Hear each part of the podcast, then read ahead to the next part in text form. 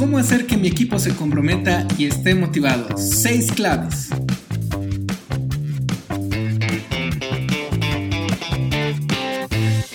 ¡Vamos!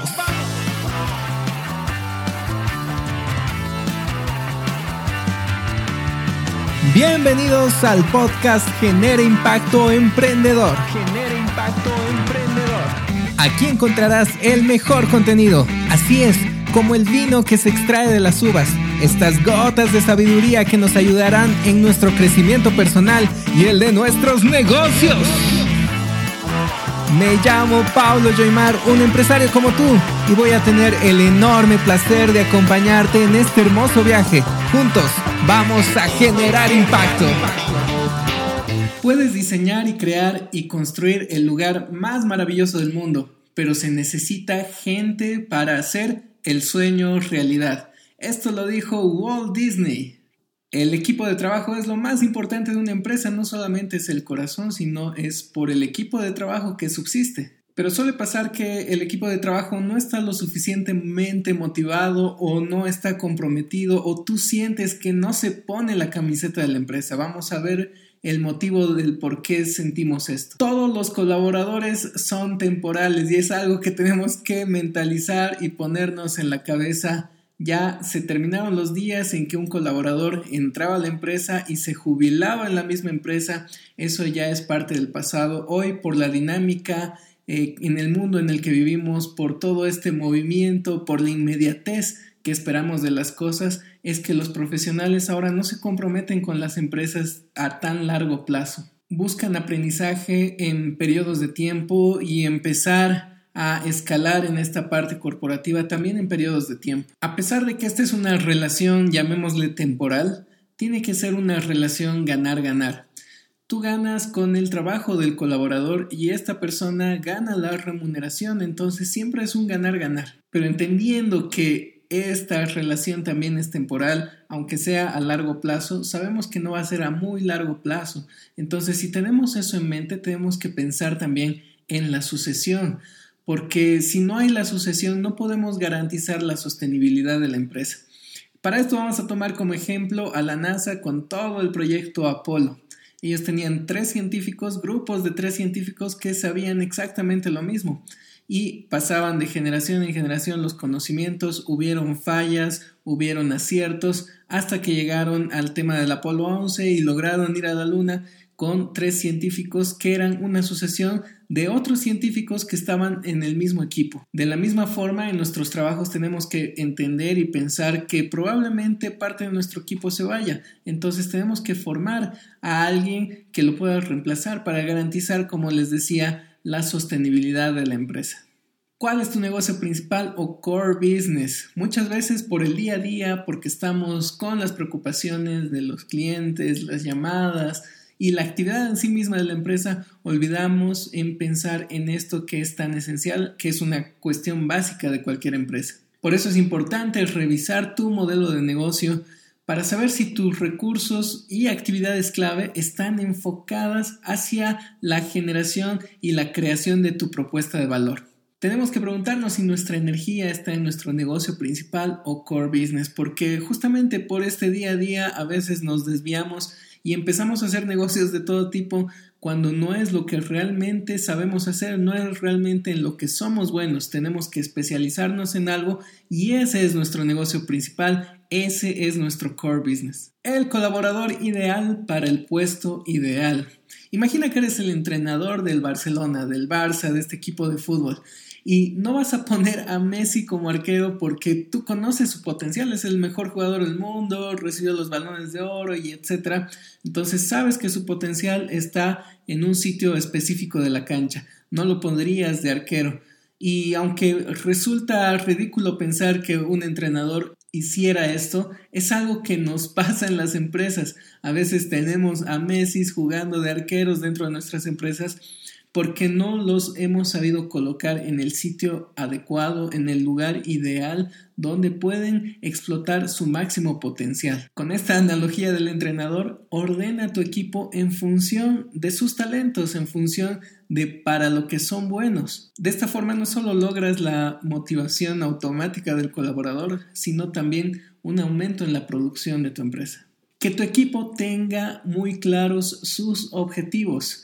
Primero tenemos que entender que nuestra organización tiene que tener los objetivos bien definidos. Y si no los has definido todavía, es un muy buen momento de definirlos no solamente tú, sino junto con tus colaboradores. Hay un libro fantástico que es Mide lo que importa de John Doerr y ahí te explica lo que son los OKRs, que son objetivos y resultados clave. Estos nos ayudan a que todos tengamos claridad de los objetivos y sea transparente en toda la organización. Además que los objetivos no solamente los estableces tú, sino lo haces con el equipo de trabajo. Cuando defines estos objetivos de la organización, también defines objetivos individuales y tiene que haber una claridad tanto para ti como para el colaborador de cuáles son los objetivos específicos individuales de cada persona. De esta forma ellos van a tener muy claro los resultados que tú quieres que se alcancen y van a trabajar en función a ello. Esta claridad es muy importante para los colaboradores y para la empresa en sí misma. Encuentra el porqué de tu organización y el de tus colaboradores. La organización tiene que tener un porqué que sea más grande que la generación de dinero. Cuando te preguntan por qué tienes tu empresa, por qué tienes tu emprendimiento, tú respondes porque quiero ganar dinero. Si respondes eso, no tiene sustancia, es muy vacío, es muy hueco. Necesitamos un porqué, un fin mayor, algo que nos dé propósito, que nos motive día a día. Entonces la organización tiene que tener este motivador, esta misión y visión que no solamente son letras inscritas en la pared de la empresa, sino es algo que sientes internamente y que la gente que trabaja contigo siente internamente. Hay una campaña interesante de Apple que decía Think Different y esto lo llevaban tatuado los trabajadores, tatuada la organización y de esta forma lo han podido expresar a todo el mundo. Entonces la gente empezó a comprar sus productos no solamente por, por el producto en sí mismo, sino también por toda esta filosofía y este porqué que había detrás. Tus colaboradores, al igual que la organización, tienen sus propios porqué personales y profesionales. El secreto está en que podamos alinear ambos porqués, el porqué de la organización con el porqué de las personas que trabajan contigo. Aquí te cuento un caso interesante. Nosotros estábamos haciendo una entrevista para el área comercial de mi empresa. Entonces eh, se vino a presentar una ingeniera para este puesto. Y como siempre en la entrevista yo les digo a los ingenieros que quieren ir al área comercial, si quieres ir al área comercial y eres ingeniero, no vas a ver nada de configuración, no vas a ver nada técnico. Sí vas a ver todo el tema de los equipos y lo vas a entender muy bien, pero va a ser con el propósito de la venta, más los beneficios. No vas a configurar equipos ya en esta área comercial. Entonces le preguntaba, ¿realmente esto es lo que quieres? Y esta persona que se postuló me dijo, no, la verdad es que yo quisiera estar en la parte técnica, es algo que me gusta hacer. Y ni siquiera soy profesional del área, soy ingeniera biomédica, no soy ingeniera electrónica ni de sistemas, pero es algo que me apasiona.